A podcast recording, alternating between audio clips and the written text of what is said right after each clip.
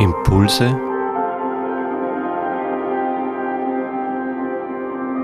aus der Pfarrgemeinde Hallstatt Obertraum.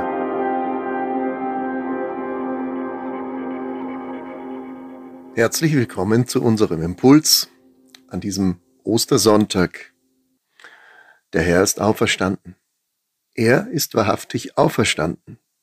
Das ist der Gruß, den sich seit der Erfahrung von Ostern die Menschen zurufen.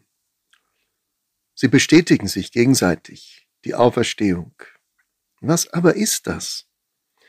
Woher wissen wir das, dass Christus auferstanden ist? Warum können wir das sagen?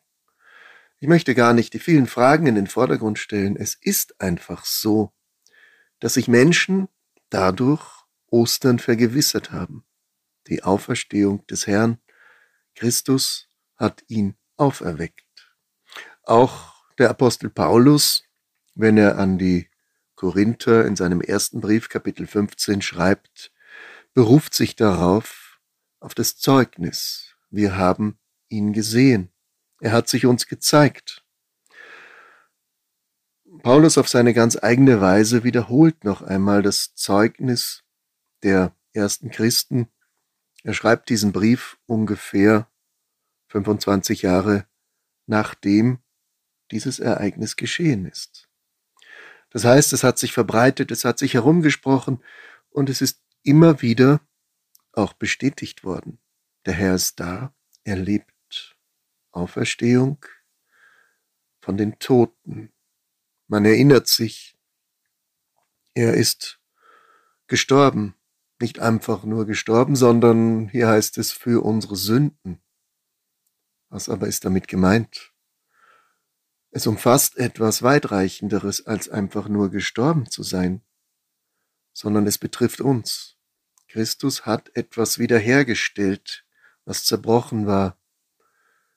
Mit der Auferweckung ist etwas geschehen, was uns den Frieden gebracht hat.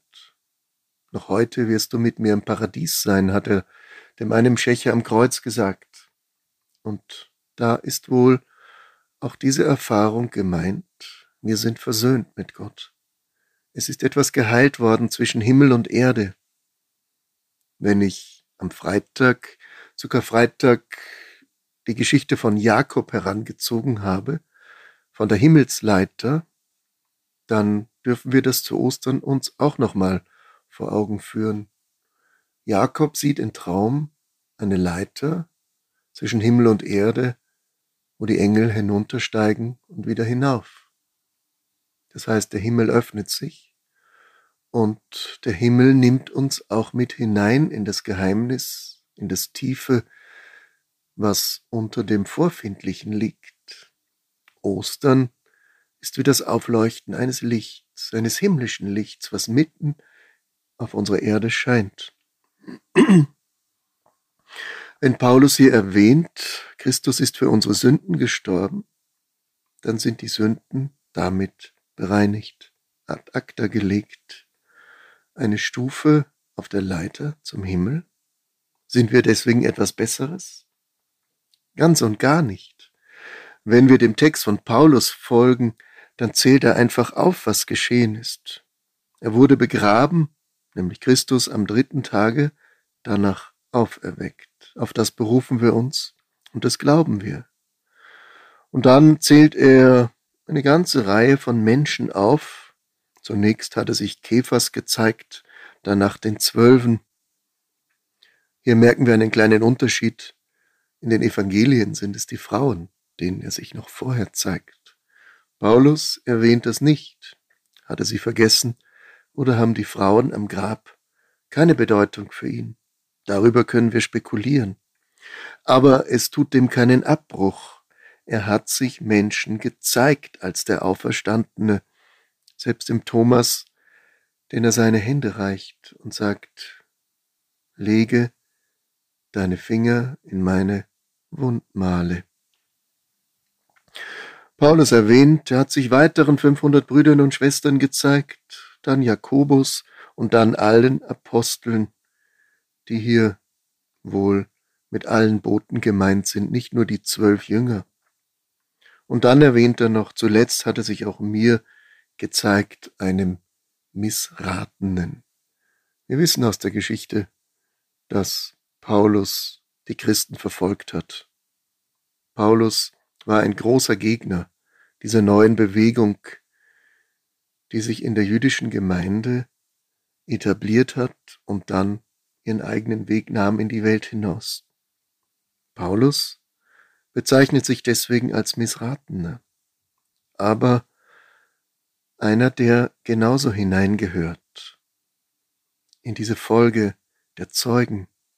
Christus ist da. Seine Gnade blieb nicht ohne Wirkung, sagt er.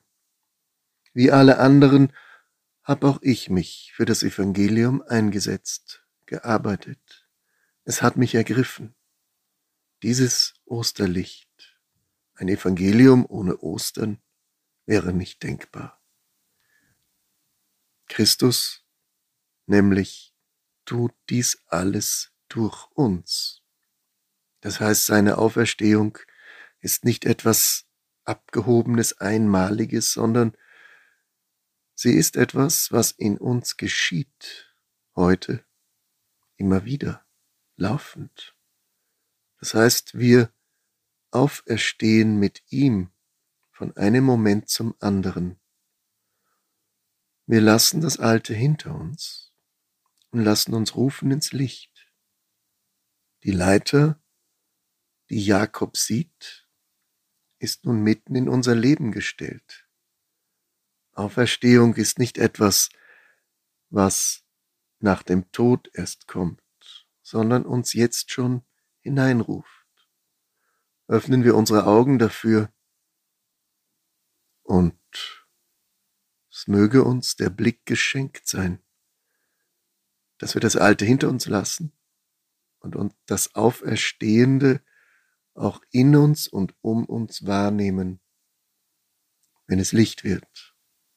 Christus ist die Sonne, die uns erleuchtet und Himmel und Erde verbindet.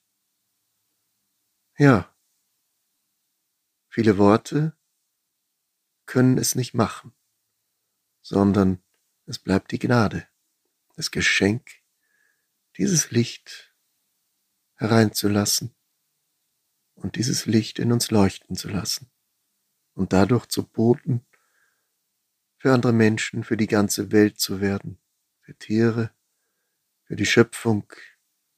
Christus ist da, er lebt, Gott hat ihn auferweckt. Diese schlichte Erkenntnis möge in uns tiefe Wurzeln schlagen. Ich wünsche uns ein gesegnetes Osterfest.